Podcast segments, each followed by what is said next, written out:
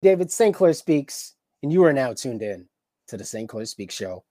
What's going on, guys? Welcome back to the St. Clair Speaks Show podcast. I'm your host, Yahavi St. Clair.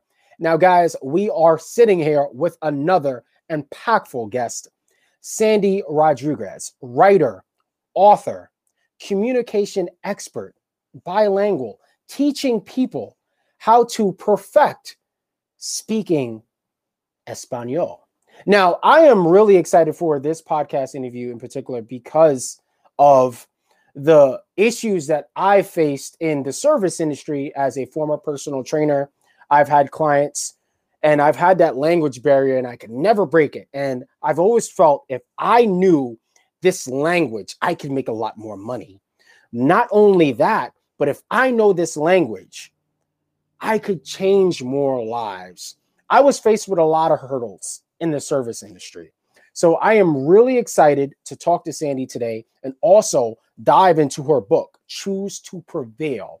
Now, I want to get into the nitty and the gritty and the why this book is going to influence you to become a better you. Without further ado, guys, it's the honor to introduce Sandy Rodriguez. Sandy, please welcome to the St. Clair Speak Show podcast. Give our audience a three to five minute introduction on yourself, your brand, your business, and of course, what brings you onto the podcast. Well, thank you so much, Javi. I'm a big fan of your show, so I'm delighted to be here, and thank you for the lovely introduction. Uh, well, okay, I'll be more than happy to build upon that. Um, my previous, let's say, incarnation was back when I was living in Mexico City, which is where I lived most of my life. Uh, when I was there, I was working as an editorial coordinator for one of the foremost newspapers in Latin America. Uh, and that was a fascinating career to me. I really, really loved it, you know. And I see that a lot of people that are really passionate about their careers never even think to make any kind of a career shift. However, in my case, it was a little bit different because although I was extremely, extremely passionate about this line of work, and I was, to be honest, and I mean modesty aside, I was very successful. I was making great money. I was doing very interesting things. Um, however, there was one and only one downside, which is that when you work in media and very specifically in newspapers, that becomes an all consuming activity.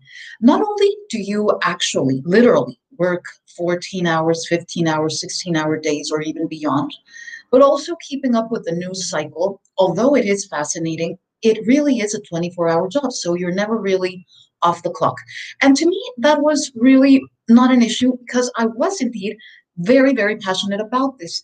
Then I had a few, um, let's say, personal challenges that happened, including, for example, um, the deaths of my father and my younger brother, for example, which led me to think that I really did need to make a shift in some way. Not to say that I am in any way regretful about the many, many hours and years of my life that I poured into this career because, again, it's something that I really liked. But uh, at a certain point in time, I felt that I needed extra time and not even only for interacting with people I loved, but just for very basic things. When I said I needed more time for myself, I don't mean like spa days or pedicures necessarily, or, you know, that kind of thing, but just very, very basic things. Uh, I remember, and this is not even a joke, that sometimes uh, coworkers at my same level and I would show up at work. And one day, a friend of mine had holes in his shoes, and he was like, "You know, I got a hole in my shoe, but I didn't have time to go and buy new shoes." And I was like, "Yeah, well, my bangs grew, and I just had to, you know, chop them off with scissors because I had no time to to go to the stylist and such." We were really very strapped for time. So, um, yes, it was definitely a fascinating time, but I did want to make a change. And I figured it might be a very good idea to move um, elsewhere. So, you know, first thing was where, right?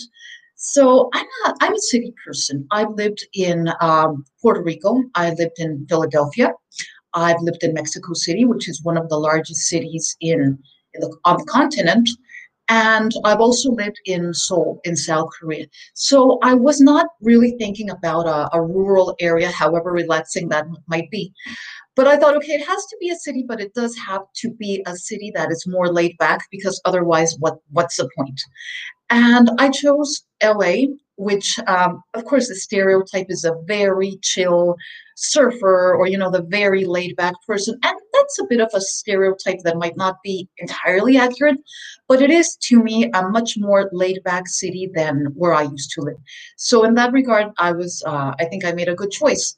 However, the thing is that it was a bold move because I got here when I was, let's say, at the height of my career. I was walking away from a very established, uh, you know, um, career. And here I barely knew anyone, and I knew that I was going to have to start in a new field from scratch, knowing pretty much nobody.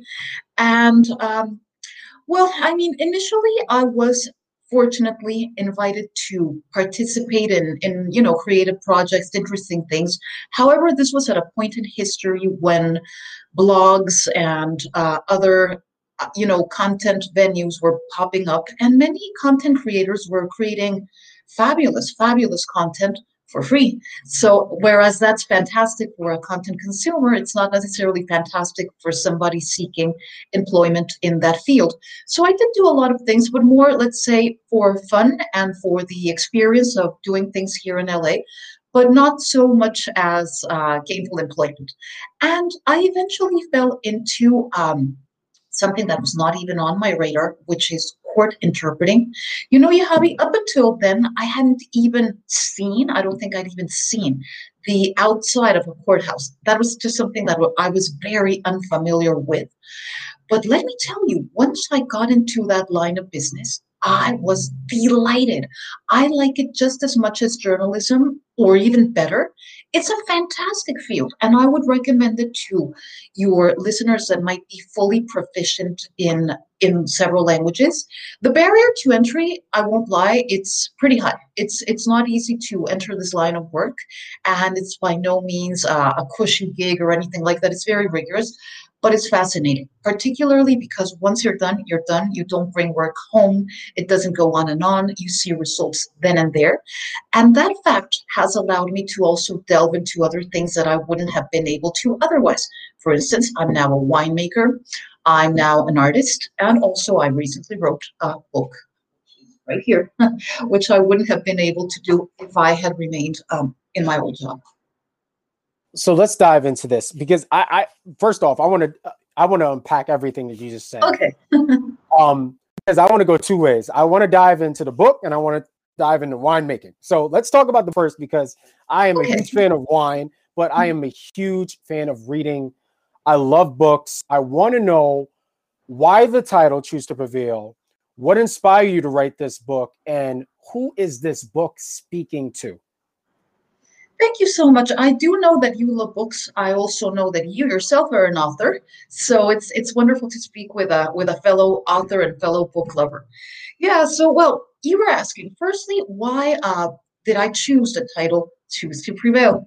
Okay, I love the word prevail in that it has like a number of layers of meaning. On the one hand, it refers to winning, being victorious, being triumphant but it also implies an overcoming of an obstacle.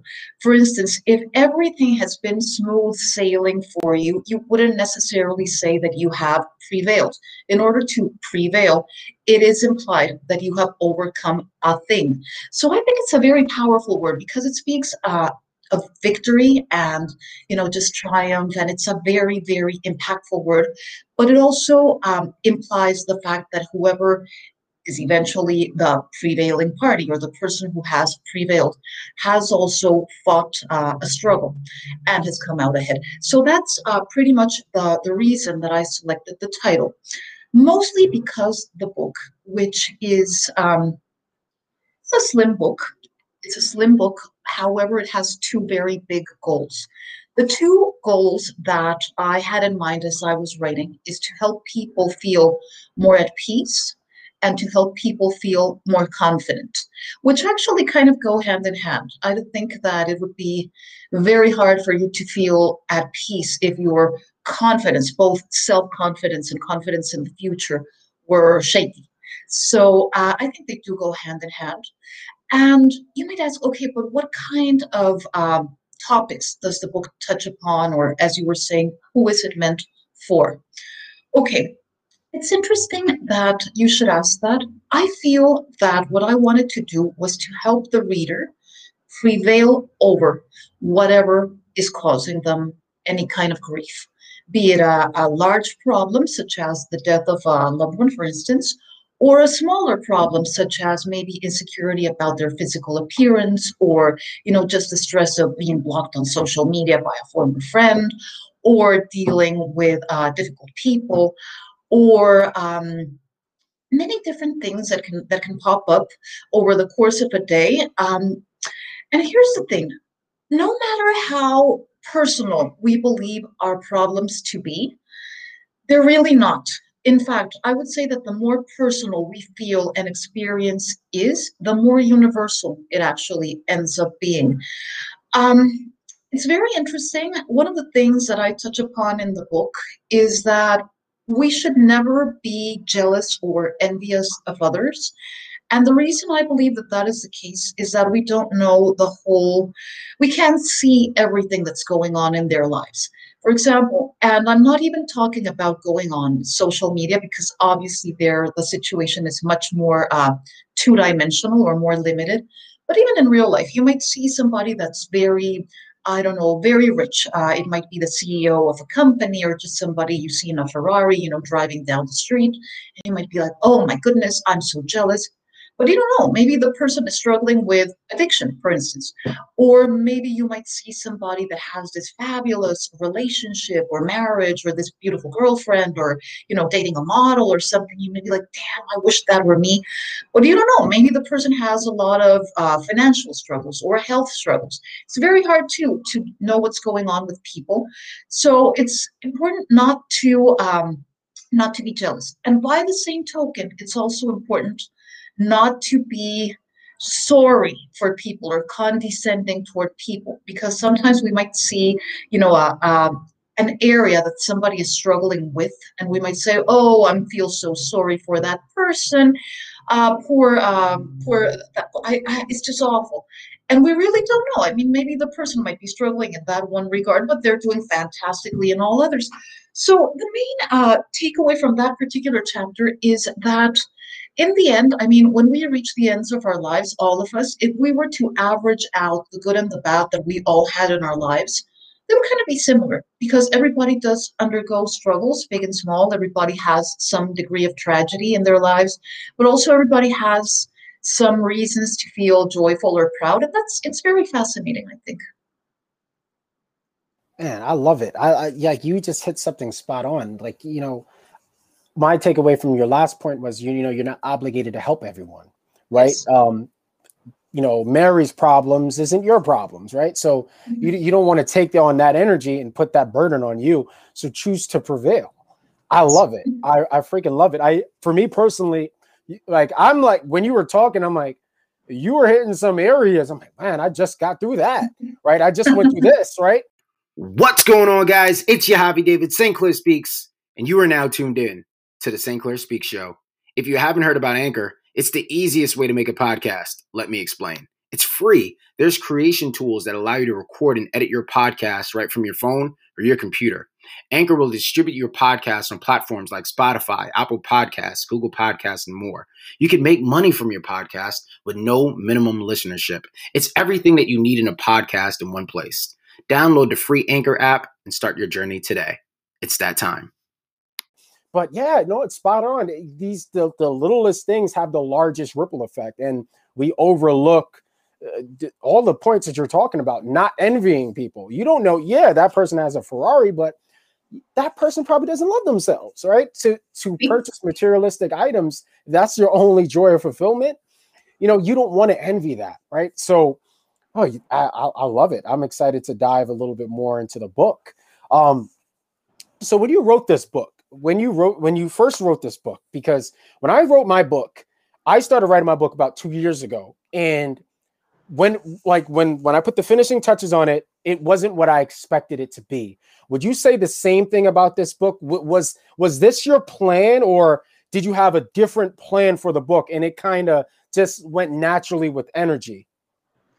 Well, I think that I had a very clear picture of what I wanted to do. I have a lot of um, friends that, like myself, and most likely like yourself, are extremely busy. They're all very, very busy people. They're they have their hands in a lot of projects, and they're just, you know, overwhelmed at times.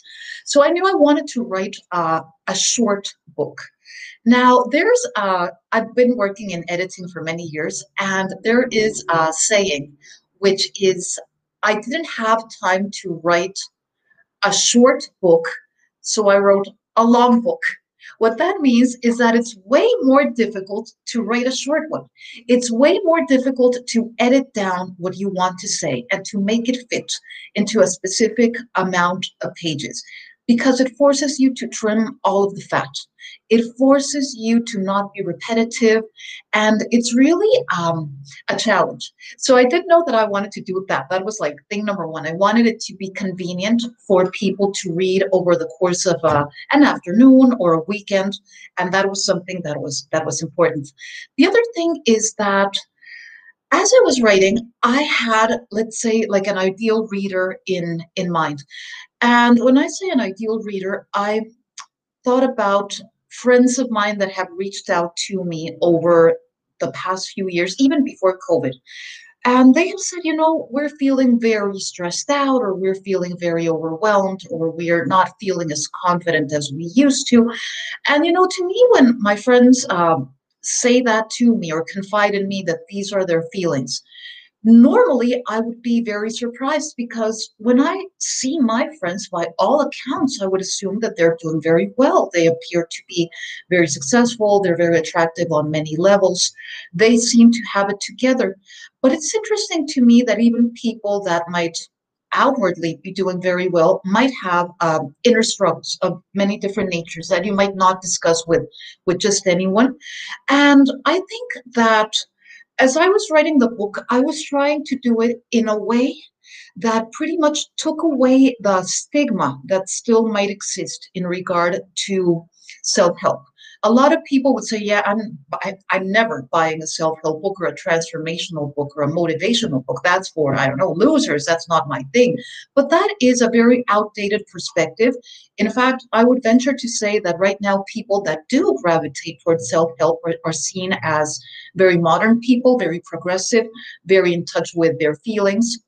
And although the stigma is fading a bit, I wanted to drive that point home that it's it's fine and it's cool and it's it's uh, just a universal experience. Many of the things that people are going through. So the cover, as you can see, is um, very unisex. Firstly, it doesn't look like a book for for ladies or anything like that, and um, the the title itself is it's not like how to be happy in 21 days or anything like that. It's it's uh, a different type of book. The book itself is is not overly prescriptive. It's not meant to be talking down to the reader. If anything, it's meant to be very conversational. And many readers um, have gone on Amazon and Goodreads and other forums to say that their experience in reading the book was not so much like reading a traditional self-help book, but more like sitting down with your buddy and having a cup of coffee, sharing a beer, you know, a glass of wine, and just hashing things out and having your very supportive friend, which in that case would be me, you know, telling you that everything is going to be all right and leaving you with a greater sense of confidence and a greater sense of agency over your future once we're done with the conversation.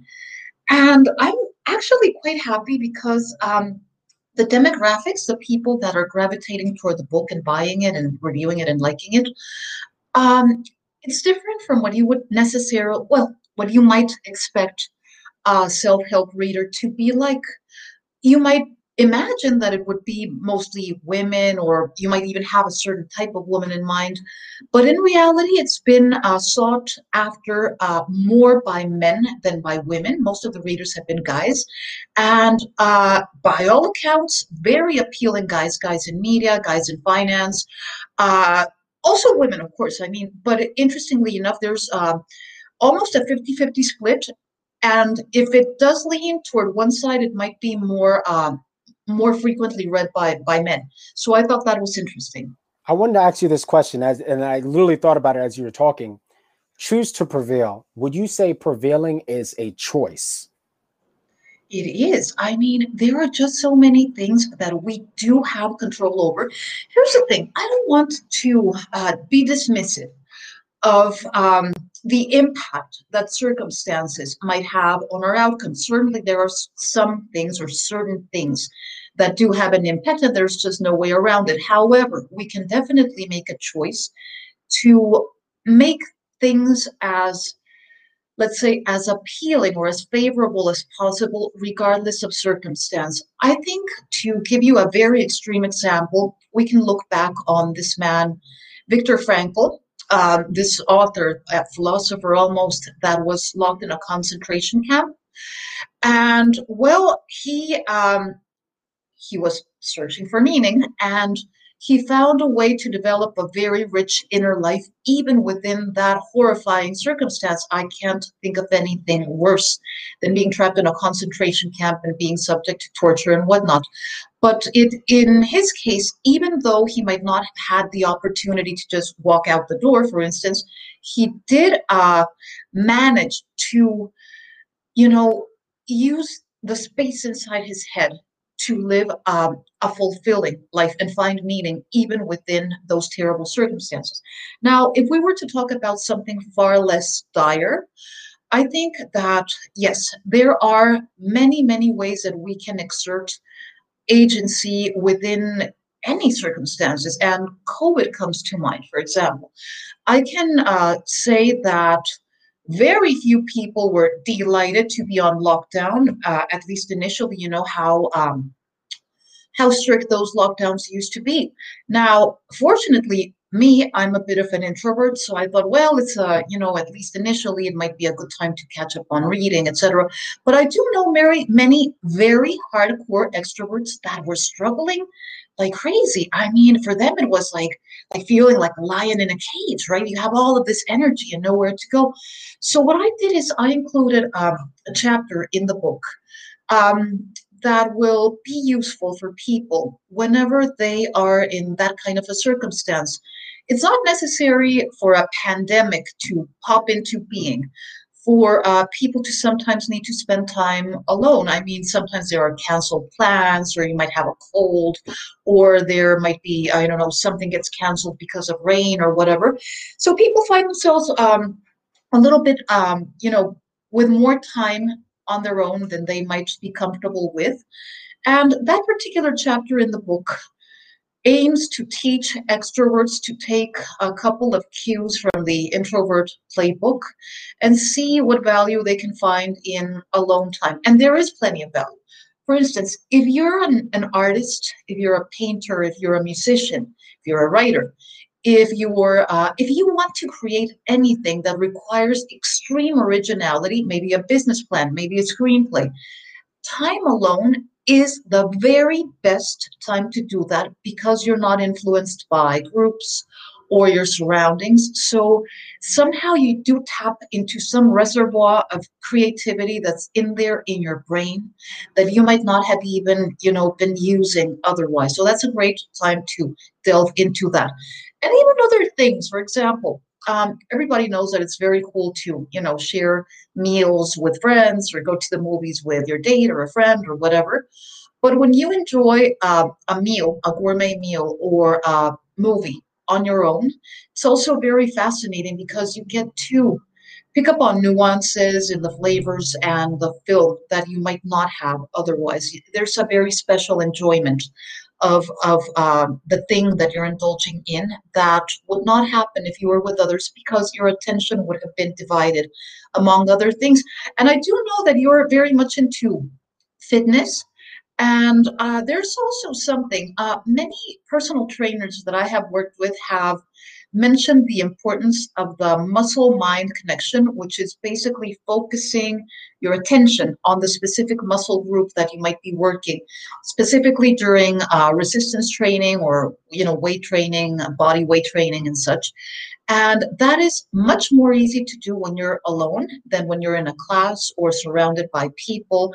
So I I have found that you do get very quick results when you are embarking on a fitness program from home on your own and just focused on what it is that you're trying to achieve. So there are upsides. I mean, no question, even in a circumstance that few people would seek out on their own. You you know you make a really good valid point and I wanted to ask you from the writer's perspective because I was faced with so much writer's block when I was writing. And you just literally mentioned mind muscle connection. What is it like for you when you're writing, you know, books like, you know, Choose to Prevail? How do you how do you overcome if you have ever experienced that writer's block? Do you is it the same? Is it that mind pen connection? How is that for you? What's that process like? Well, I think that I was um, a little bit um, trained in the art of avoiding writer's block. And let me explain what I mean by that.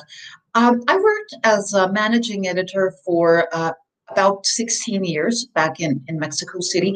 I was in charge of um, what we called supplements, which would have been uh, equivalent to small magazines or mini magazines. And at a certain point in time, I might have been responsible for maybe 50 titles a year. So that's a lot. And uh, we had many different topics that we touched upon, including um, architecture, food and wine, uh, dermatology, senior citizens' concerns, environmental issues, uh, just all kinds of different topics that we touched upon.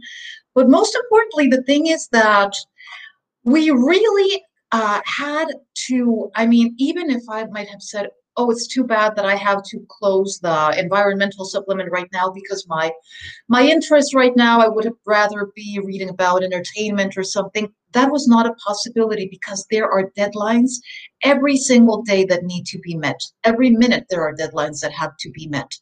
So I did know that I had to set deadlines for myself. And even if they're artificial, because again, when you're writing a book, unless you received an advance and there's somebody harassing you and saying, hey, hey, hey, Yahavi, we need the first draft by December 2nd or whatever, in reality, uh, most of the time that's not the case. And you have to create an artificial deadline for yourself. Nothing gets you in the mood to write and nothing lights a fire under you as uh, quickly as knowing that you need to do the thing. Now, I'm very good at self motivating that way. Um, and going back to the topic of fitness, um, I like to have, I've always used for many years now, a very old school little date book that has like one page for each day. And I use it in many ways, not just to keep track of my activities, but I also use it to motivate myself in the following way. Let's say that I notice that I put on a little weight, for example, and I want to get back in peak physical shape. What I would do, Yahavi, is that I would put the cart before the horse. I would um, sign up for uh, 10K, or I would schedule a bikini photo shoot, or I would schedule uh, meeting with uh, former boyfriends or former classmates or any circumstance that would really motivate me to get on it. And I would schedule it, I don't know, two months from, from now. And I would do like a little countdown, like I'm uh, 10 days out, I'm nine days out. Yahavi, that gets you to the gym, I mean, at five in the morning. And the same thing can be said of how to do away with writer's block. If you say, okay, I'm having my launch party in, you know, in November, well, the book has to be ready by November. And this is not even a, a thing that I'm making up in this day and age. Like, for instance, I, I sometimes work in, in entertainment. Movie studios predetermine when a movie is coming out and that's just the way it is and you work back um, i mean if you know that your movie is going to be in theaters uh, in i don't know may well you better get on it it's it's it's just something that you have to motivate your, yourself you have to force yourself. I love that. You know what's so crazy? At like as a former personal trainer, that was one of the things that I've always pushed on my clients set a outside goal outside of the gym, not just, oh, I want to lose 15, 20 pounds. You just mentioned the 10K, like doing a Spartan race, things in that nature. Um, that is that is really incredible. And like I literally just I'm like, mm, like you literally just woke me up like that. Uh, from this like I, things I haven't thought about in years because because of this pandemic, because of COVID, I've been at home and um, I haven't been in the gym because I have a little one. My daughter's about to be two next month, and I was dealing with oh, fear. That's something we could definitely touch on. But I was dealing with that of catching COVID going into these gyms, and you just literally the light bulb just went off after you when you just said that. Like set and set a goal. Like you're ten days out. You know you want to do a 10k. You want to do this. You want to do this set these goals and expectations. And I just want to say thank you for that. But I do want to kind of like circle back. Um, I don't want to forget about the wine. I want to dive into that too, and why winemaking too. So I want to go into that. But my last question for, from the writing standpoint is: Did you always know? Did have you always known you was going to be a writer? Did, did did like when you were five? Could you predict this? Uh, I believe so. Let me tell you what. My very first job, uh, this is going to sound very weird. Uh, I had it when I was 12. So I was 12 years old, and I was hired by a magazine that was actually based out of California. The name of the magazine was Young People Today, and although it was uh, owned and managed by adults, of course, the content and to a certain degree the graphic design was done by children and teenagers so it was it was a very interesting project and i was hired as let's say the mexico city correspondent for the magazine so it was really cool because i was 12 and i was asked to let's say interview popular pop singers from back then so i got to meet like these um, really cool celebrities. I mean, so it was fun for a little girl, right? It was it was fun, and I also got like checks for my writing, and that was uh, it was interesting. It was interesting. Okay, see, see here. Can you hear me? Yes. Yes. Could, I can't. I'm not getting you. Um, I'm not hearing you. Give me two seconds. Just do like a quick mic check. Go go ahead and speak, Sandy. Okay. Okay, is this better? No? Okay, let's see. Okay. Let me see. Perfect. Sorry about okay. that. Okay. no problem. No problem. No, go ahead. Yeah, um, so, I'm just want to go back to the question.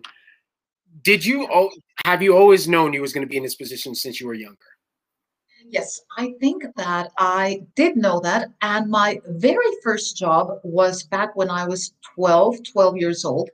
Uh, at that time, there was a magazine that was based out of California, based out of LA, that was called Young People Today.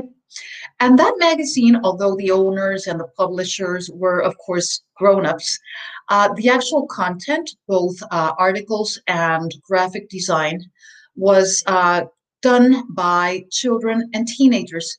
So I was hired by this magazine to be their Mexico City correspondent, and it was fabulously cool because I got to interview um, celebrities that were popular back then, which of course was very exciting for a little girl. And of course, what was also very exciting for a little girl was getting um, checks, getting paid for for my work as a as a very young writer. So in that way, yes, I did know that I liked to write. Also, uh, back then uh, and throughout most of my, let's say, uh, teenage years or even my early adulthood, I was not very comfortable speaking in public. I was actually the opposite. I was very, very self-conscious that way. So my main um, way of communicating was uh, through writing. So that was definitely a thing. And here's the thing I was hired for my newspaper, the place where I spent uh, all of these years, when I was also quite young, almost fresh out of college, not quite, but almost. And um, it was quite fascinating. Over the course of those 16 years that I spent uh, at the newspaper, I met and made so many friends in, in publishing that everybody I know at some point has said, Sandy, you need to write a book. When is your book coming out? We want you to write a book. And I think let me tell you, it's not so much that that it was like my dream come true, but rather that I was feeling like pressured on all sides, like we need you to write this book. And I was like, that's extremely flattering and extremely kind, and I and I will. So I did, yeah. So I think that I I, I was aware, yeah. All right, so let's dive in. I want to dive into wine. I am, I am one. I'm a sucker for red wine. Number one, I love, I love a nice weekend after a long. I, I I got with wine. I have to earn it. So if I I got a new marketing client and they signed on, yes, I'm getting me some red wine. But I want to know what made you get into the wine industry. I I, I don't really hear about it as much besides Gary Vaynerchuk but I want to know what made you get into uh, the wine. Well, let me tell you. Um, when I started working for the newspaper, my very first uh, position in the newspaper, although that changed very quickly, but at least initially, I was hired to be the co-editor of two sections. One was the fashion section, and the other one was the food and wine section. So I think that uh, from that point on, I might have become a little bit more versed in wine than the average person. More mainstream.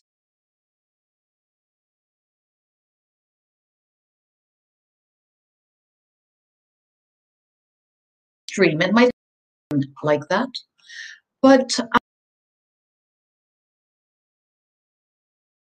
travel to different countries and different places just for wine tastings, and I thought it was interesting, definitely. And then um, as the years went by, of course, wine became much more popular, very popular. In fact, I've seen uh, statistics claiming that certain years the US has had um, more wine consumption than France, for example. So that's that's you know interesting. So in any case, in let's say around 2017, 2018, um, I had this boyfriend that he he uh, was very well versed in, in wine as well, and uh, we we enjoyed you know going places and just tasting wine. And at a certain point, I wanted to um, explore making wine. So uh, I asked if he would be willing to join uh, me in that pursuit, and he was kind enough to say yes. And I kind of just did a little research. It's very interesting because many people might assume that in order to make your own wine, you need to be um, the owner of a vineyard, for example. And that is not quite the case. In most cases, you can purchase grapes from existing vineyards. And in fact, there are many established um, wine labels that work that way. The person behind the wine label is not the owner of a vineyard, but rather they might have um, just they source the grapes from from different places or one specific place so that was interesting uh, so this guy and i first we made um, a small amount. We just tried uh, our hand at making a small amount of merlot and that went very well. So then we took it one step further and i found uh, a wonderful vineyard in the paso robles area where i purchased 100 pounds of grapes. And um, we actually made a fantastic Zinfandel out of those grapes. And when I say fantastic, I'm not even, you know, making it up. We actually won a bronze medal in a competition. So that was very cool. And uh, you know, after after that time, I have been making more wine with other people, with friends, um, other you know experts, and even on my own. Uh, recently, I've been experimenting with fun and rather silly uh, experiments that I don't even know if we could call them wine, but I've been doing like, let's say, I've been trying winemaking techniques on not grapes, but let's say cranberry juice or cherry juice or apple juice. And the result is a very highly alcoholic drink that tastes so delicious and smooth. You take a little sip and you think, oh, there, I wonder how much alcohol is in this. And next thing you know, you're dancing on the table. But it's it's uh it's very fascinating. Oh, but let me tell you, I don't do this professionally. I only do it as a hobby, and let me tell you why. The thing is that in winemaking, scaling up is really hard. It's really hard. It's not the same experience as in I don't know um, baking. For example, if you have no uh, experience in baking. You might say, okay, today I will learn how to bake a cake, and maybe next week I might bake two cakes, maybe the following week three plus a pie or whatever, and that's a very reasonable, you know, scale up technique. However, in wine, because of the equipment that's available for purchase and the amounts of grapes that one could feasibly buy, it's kind of like crazier because I think I might be mistaken, but I think that the smallest amount of wine that one could reasonably make from, say, a kit, that would be the easiest way to go about it, would uh, yield maybe five bottles of wine. Okay, but then the next step, the next possible step that you could feasibly do would be to buy 100 pounds of grapes and make maybe 30 bottles of wine or something like that. So it's it's a huge leap. It's a huge leap. And the next potential step would be going commercial and maybe getting a special license or permit. So it's it's really um, a little bit crazy. I think that what I've done so far, um, that's pretty much um, the the farthest I'm going to go because otherwise I would have to probably go commercial and make more of a time commitment than than I would like to. But yeah, it's it's fascinating. Yeah.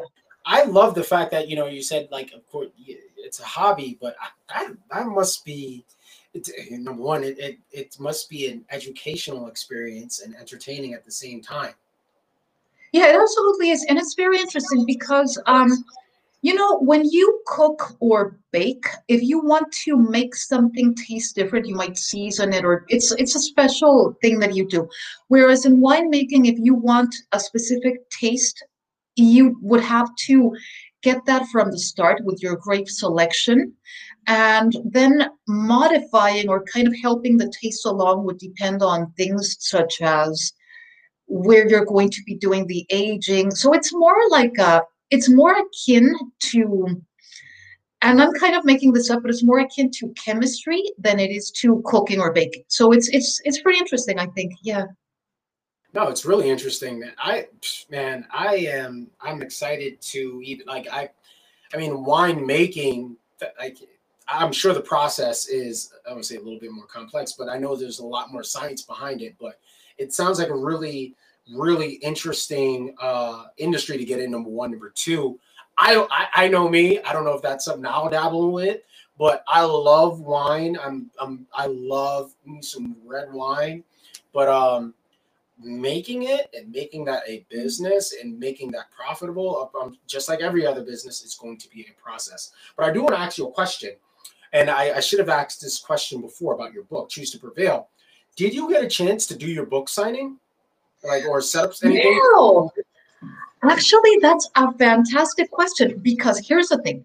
Okay, like I told you, I'm an extremely busy person, like extremely. And in fact, the only reason I was able to finish the book beyond the setting my own deadline thing was that although I do work full time and I do work on site and I also have a lot of other stuff going on, uh, the reality is that there was a brief um, span back in 2020 where uh, you know the lockdowns were in full swing and i was able to stay home for um, a certain period of time i would say maybe a couple of months which in the grand scheme of things is nothing because soon i was back to work on site in person which i love by the way but i did have like a you know a few a little extra time to complete the book so in that regard covid was uh, again, not to minimize the impact that it has had on businesses and on people's health, but it was beneficial to me in that I was able to finish the book.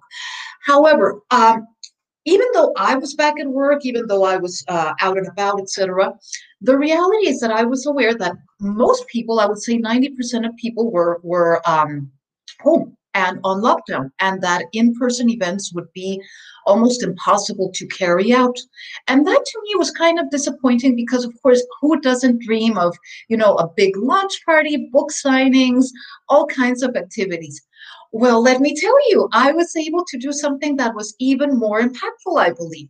So here's the thing sometimes, or rather often, I work with a company that's called Heart of Hollywood.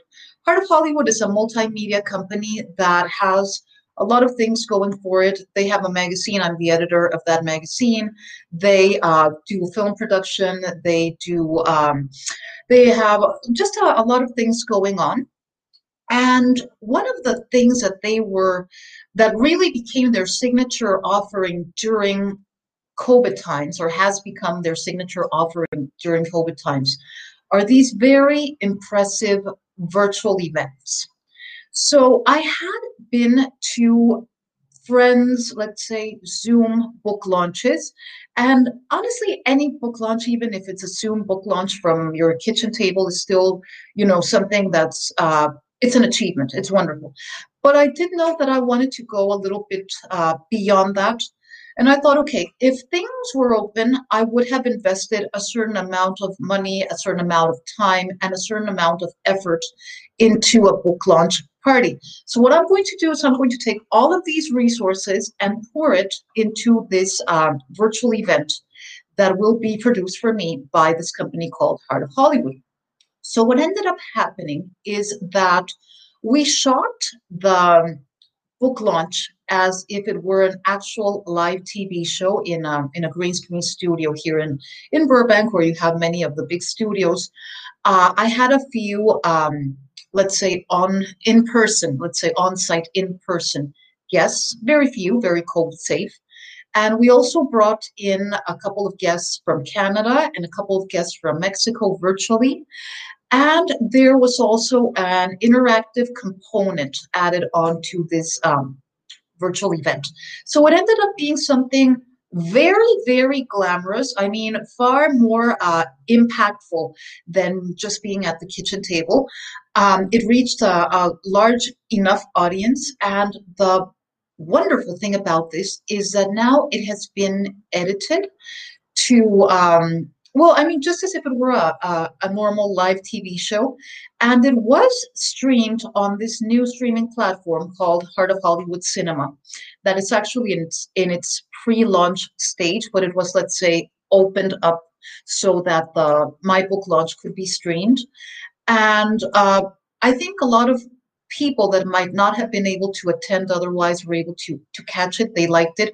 And it was a really glamorous thing hobby for instance one of my friends that's one of the foremost sommeliers on the continent he designed three different drinks inspired by the book inspired by the cover. So the colors of the cover. So uh, everybody that was going to join in received the recipes for the cocktails and the drinks well in advance so that they could enjoy them as the launch uh, was carried out also, um, original music inspired by the book was composed and it was featured on the launch. This was music, um, well, I don't know, uh, I really like uh, rock music. I really like rock music. I, I, like all types of music. I mean, to be honest, all kinds.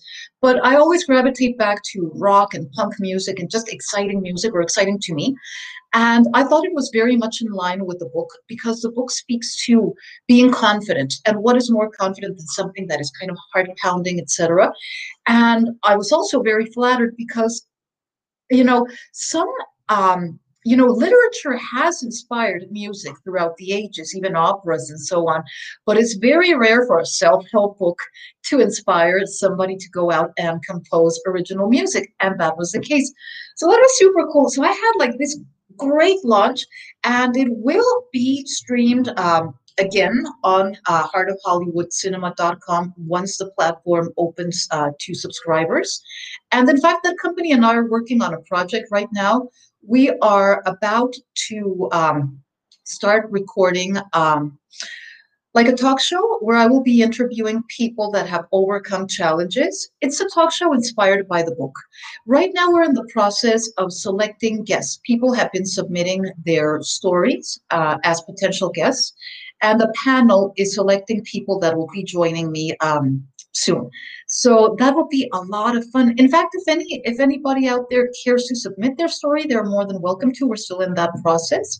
They can find um, a form to fill out at heartofhollywoodmagazine.com and yeah that's that's where we are right now so i want to ask you a question um all this stuff is really good but i also i i, I want to know um you know what's your take on i mean i'm a i have a daughter so for me i push female empowerment right so your message to uh, you know, uh, you know, aspiring female writers, right? You know, they're five, they're six years old. I, they, they want to be Sandy Rodriguez when they grow up, mm-hmm. right? What what can you tell you know little girls from across the country that want to do what you're doing right now what words of encouragement can you tell them so they they can feel confident in their ability to get this done that's an interesting question. Let me tell you, I think I had a very unique upbringing, but I wasn't aware.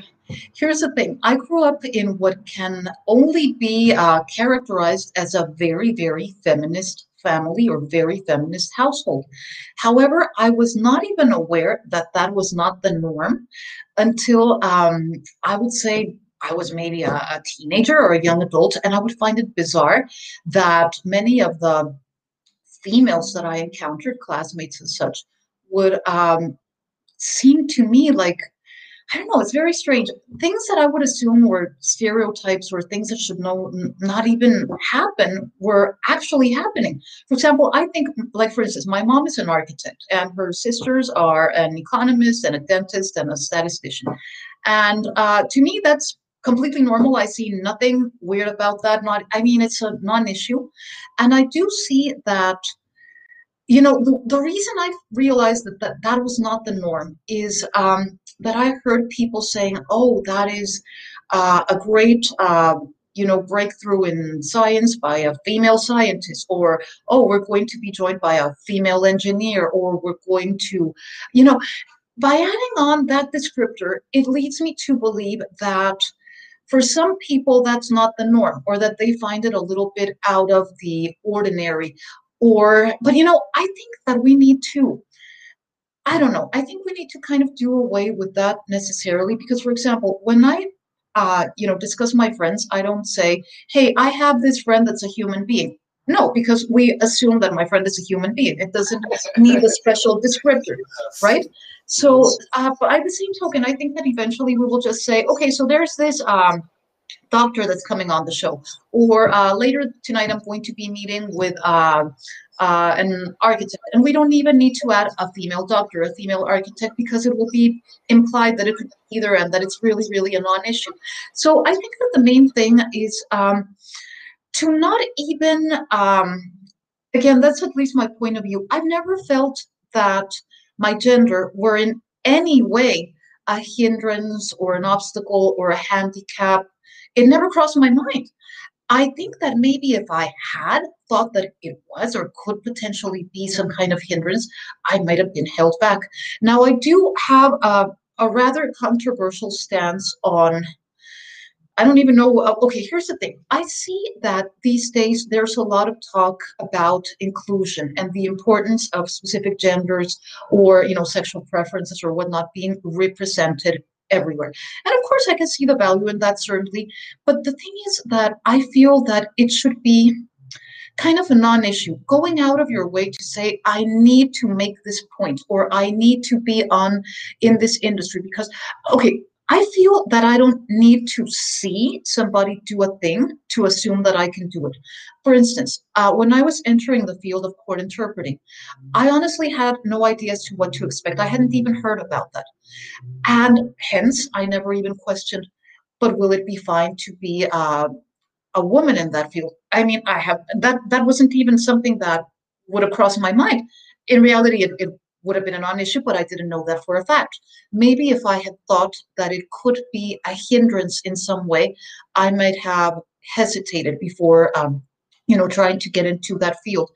I think that also sometimes people say i need to see somebody like me doing a thing to know that i can do the thing. I think no no no no you don't even need to see anybody. You just know that you can know that you can. And also i don't necessarily think that everybody needs to be and again this is very controversial but i want to explain what i mean by it. I don't think that everybody needs to be represented. For example i know that there's a lot of um, pushback these days for, uh, against for instance uh, runway models or victoria's secret models or things like that uh, because they feel that the person you know the woman the girl the little girl looking at these uh, female um, you know models might feel like i'm not beautiful enough i'm not tall enough i'm not thin enough i i kind of beg to differ i don't necessarily feel the need to look like people I see. For example, when I'm watching basketball, I don't say, I feel terrible. I'm too short. I'm not that athletic. This is terrible. I feel awful. Oh my goodness, my life is over. No. And if I see like a 10 foot tall model, I mean, fantastic. I mean, she's very aesthetically pleasing. I don't feel the need to compete against that in in any way so i think the main thing is to empower yourself from the inside out regardless of what is going on around you or what it is that you're seeing it really i mean really there is no no no competition I, I wanted to, I'm sorry. I wanted to interrupt you. Would you say, would you say that's choosing to prevail? Because I literally just when you just said empower yourself, that's making the choice to prevail, isn't it? I believe so. I believe so because you can go you can go through life saying, I wanted to be a scientist, but I didn't see any female scientists out there, so I thought I couldn't. Well, I mean, that's that's very weird. I mean, never will you see a person that looks exactly like you doing a thing because they're not you. You will be the first you doing the thing. So it really, it really should not be uh, that we as women or you know people in modern society are just waiting around to represent it. No, I mean, why not be the trailblazer? why even make it an issue? I mean, it's something that that should be very natural. You know, there's a show that um, I mean, it kind of resonated with millennials, even though it's more of a almost like Gen X show, almost. Uh, Friends. Friends is, uh, I mean, it's a very, you know, it's it's not a groundbreaking show. You wouldn't think. However, Friends did, you know, mention the, the most uh, controversial of things in a very matter of fact way. You see gay people on there, surrogate parents, single parents, and nobody's buying, batting an eye. And I liked, uh, regardless of how you feel about that show, I liked the naturalness of how these things were introduced. For instance, uh, on the show, uh, one of the people on it is a single mom, and it's like a non-issue. It's not like people are saying, "Oh, how horrible! Oh, how shocking!" Or no, it's just like I think it's not it's not even uh, something that that causes any kind of um, you know it's not supposed to be you know like a horrible thing or anything even uh, today if you see any children's movies um, i would say over the last 15 years children's movies animation or, or live action most of the families represented in uh, these movies are not your typical nuclear family. They might they might be a nuclear family, but they might be a single dad and his daughter. They might be an uncle and his uh, nephew, or maybe a grandpa and two uh, grandchildren. It really doesn't matter. And I like the fact that this is presented just in a natural way, not saying, "Oh, how horrible! Oh, how shocking! Oh, how strange." I like I like it when things are just kind of you know when you can just ease into a thing. So I wouldn't necessarily, um, you know, make it a point to tell a little girl, despite the fact that you're a little girl, you can do anything, because that causes the the idea like, what do you mean, despite? I mean, how is it an issue? It would be more normal, like, eh, it's it's not a biggie. It's just it it it's not a hindrance, and it really isn't. I think. Oh man, I mean, it, it, it's beautiful. It, it's beautiful. Um, it comes down to word choice. It yes. definitely does come down to word choice and your upbringing. You just to kind of like circle back, you also mentioned your upbringing, right? You didn't even know it was a thing. You, no, no. Like, and I think that that's incredible because you had the right upbringing, and it, it's just it's it's just so amazing. It, it, it's perspective, of course, but um, all of that what, what happens in childhood of course you're, you're going to see it in your adulthood for sure. And I, I, it, it's interesting because we live in a time now where there's a lot there's a lot going on in the world but we also have a vice president who is a woman. And i think that that right there that right there was was was a change in itself. And i i in my personal opinion i believe females are better leaders than males because whenever me and males go at it, it's ego. Everyone wants to be alpha. Every I've worked for multiple different fitness corporations, and my mm-hmm. best manager I've had is female, female manager, and how like how they talk to you is more direct. It's not trying to break you down. It's not egotistical. With men, men don't like to say that. Men don't like to say women are better leaders, right? That's how some men think. I don't think like that. I I I'll, I, I call a spade a spade. If if you have if you're a better leader, lead, please. In my relationship, my girl has to lead. I can't lead, right? I'm more so the back end, the business, but we don't we don't thrive if she's not leading. I lead in my direction and she leads in her direction, but I, I in my personal opinion, I believe that we need more female leaders. We need more not female leaders, I don't want to say that, but we need more we need more yeah. women in positions of power. We need more we need we, we just need more. We need to see it more and I and I also believe my opinion you know, with these little girls, especially if you're if you're black, if you're eh, let's just if you're not white, it, like it, it's just a different game, right? You know, if whether you're Hispanic, black, Indian, Asian, whatever the case may be, we're all faced with different challenges. I was faced with different. I'm a black man. Like I got anxiety just going outside, right? A cop driving behind me, I get this anxiety. So we're all faced with different. We're all faced with different hurdles in life. It's all about perspective how we how we react to it and not letting that box us in oh because i'm a black man boo hoo, feel sorry for me but um, i'm not gonna try to curse but bs man i'm not i'm not gonna play victim i'm gonna play victorious i'm not gonna use that as as a crutch oh well you know well this is not happening for me i don't like that i, I you know that's me making excuses for the world right i'm at peace with myself and i'm at war with the world so you know, I get really passionate about this is because I have a daughter.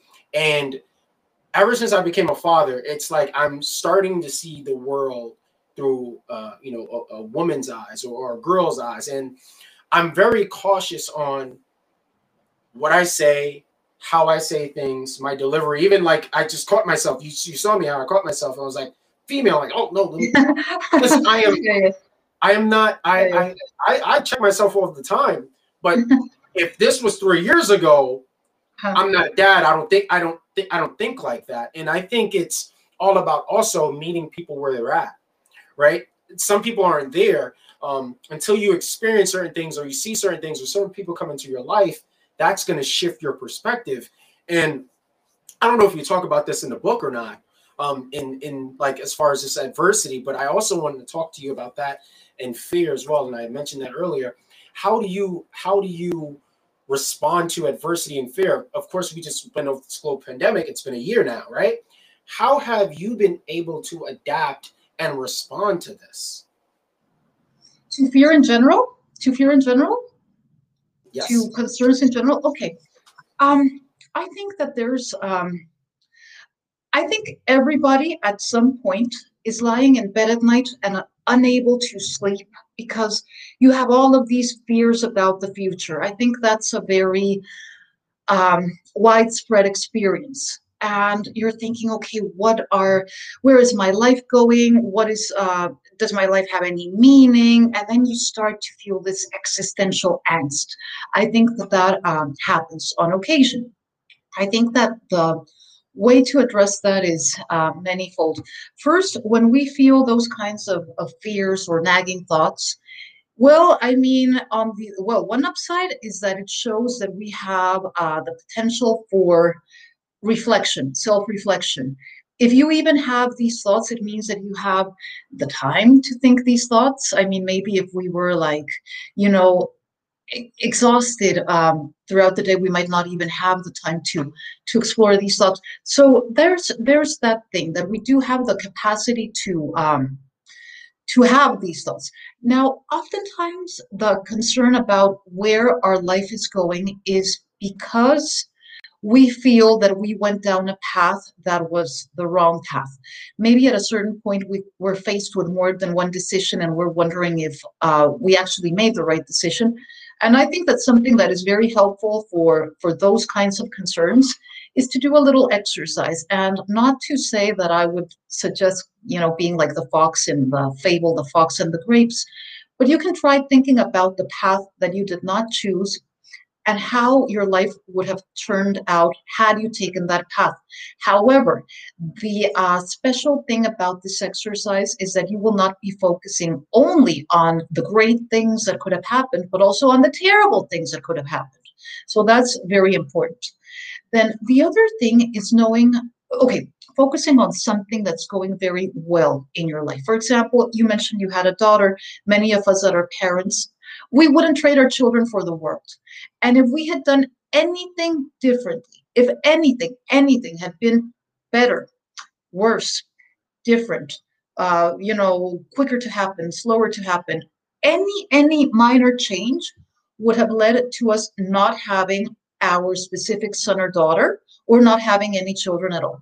And I think that, for example, even if we underwent a number of trials and tribulations and horrors in the past, if anything, any minor detail had been changed or avoided, that would have caused the butterfly effect, which would have led to us not having our kids. So, I mean, that's something that will do away with regret, definitely. That is something that will erase any regrets that you might have.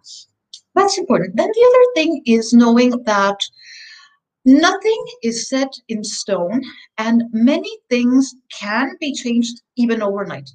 And they do. Oftentimes things pop out of nowhere, bad things, and sometimes good things pop out of nowhere. So, really, here's the thing you might say, Well, I've been struggling with this terrible thing for so many years, I'll never be able to overcome it. Well, that's a very defeatist uh, point of view. Many things are very easy to overcome once and for all and quickly. One of the ways to turn things around, firstly, is to believe that it can be done. And I'm not saying this to be very Pollyanna and say, oh, it's all positive thinking. No. But the reality is that if you don't think a thing can be achieved or changed, you won't you will most likely not even try and you will not see opportunity when opportunity presents itself but for example i i have seen uh, and i'm sure that you and your listeners have also seen people that might have been let's say bullied in high school or whatever because they were um, and i'm just putting a, a, simple example out there. They were picked last for sports and they were uh, overweight and they had uh, like these things going on. Well if you search for these people these days on facebook or other social media oftentimes now they're three times ironman champions or they are fitness models or something things can be changed and they often are so it's firstly a matter of understanding that it can be done, at least to some degree. And also, it's very important to change the, the way you speak to yourself. And again, I'm not wanting to fall into the, the super law of attraction uh, necessarily, but there are reasons both mystical and very tangible why this this is so. Um, there was this um, mystic from Barbados. His name was Neville Goddard. And his, um, let's say, what he used to um, teach audiences was that when you can picture yourself in a certain situation and literally feel as if you were in that situation and claim yourself to be in that situation, eventually the thing would harden into fact. It would actually come to pass. Now, whether there's some magic or some mystic uh, mechanism that actually encourages that well i mean who knows right but the reality is that even on a very very tangible level it's true and i'm going to give you an example that is also controversial but i think it's interesting let's say for example let's say that uh, I want to be an artist. And that's kind of true because I actually am uh, doing, you know, uh, things as an artist right now. But let's say that even before that, if I start claiming myself to be an artist and I start telling people, you know, I'm very much into art, I am an artist, etc. I'm doing very well. Uh, a lot of people are interested in in shows that I might put um, put on, etc. Maybe at the time it might be a bit of a stretch. Maybe I'm I'm not quite there. Maybe I'm kind of making it up, but I, I believe it wholeheartedly. Okay, what's going to happen is first and foremost, next time you have somebody on your show that is a gallery owner, you will, you know, maybe reach out to me and tell me, hey, I met this gallery owner. Maybe you two can, you know, uh, have a conversation. And that's an opportunity right there. Or maybe um, you know how we all think our devices are spying on us, and it might be true. If it's true, and I'm just going around saying, I'm an artist, I'm an artist, next thing you know, I will be bombarded with fantastic YouTube tutorials and courses on how to make money as an artist and where I can buy supplies for cheap and how I can market myself more efficiently. And now I have all of these fa- uh, fabulous pieces of information that might be very valuable that I otherwise would not have found. So, um, so there might be, you know, mystical forces that will lead me to actually become an artist, but there are actually very tangible things that do happen the moment you say things are so. So in reality, if you're afraid of the future and you go around saying, "Oh, I'm a loser. I will always be unemployed. This is terrible. Things are going very, very poorly," you're just, you know, setting yourself up for a continued series of disappointments. It's much better to speak to and about yourself in a way that is in, in line with whatever you're trying to achieve. No matter how much we talk to other people, there's no one that we talk to more than ourselves. True. Now, closing out, um, closing out this interview, what is the biggest takeaway? I, you know, I don't like. I don't want to give too much for the book, of course, but I want like, what is the biggest takeaway um, that you want your uh, the listeners for this particular episode to just take away from just listening to you speak, uh, choose to prevail. What, what, do you want? What's the what's the ideal message? Uh, if if you could put it in one word, I want you to put this in. I want to kind of make it a little bit more challenging. If you can put everything in one word, what would it be? In one word, okay. Well, maybe the word would be agency. Agency, as in you have control. You have more control. You have more self determination. I like that. Now, Sandy, uh, tell uh, the audience where can where can we pretty much stay in touch with you and follow you uh, as far as the social media. Oh, absolutely. If you want to follow me on Instagram, and I would love that, that's at Choose to Prevail. We also have a Facebook group also titled Choose to Prevail. Uh, the book itself is available on Amazon and pretty much everywhere else on uh, BarnesandNoble.com, Target.com, WalmartEbooks.com, also a few independent booksellers. Uh, signed copies are available exclusively through HeartOfHollywoodMagazine.com, so that's another option. Um, and really, well, actually, if anybody would be curious about the music, that uh, we featured in the Choose to Prevail launch, which is actually pretty cool, the, the music. I would be more than happy to send them an audio file if they would care to, to listen. Uh, I would ask them to send me an email over at sandyrs at gmail.com. That's Sandy with a Y, R as in Rose, S as in Sam, at gmail.com. And I'll be happy to send them um, the the music.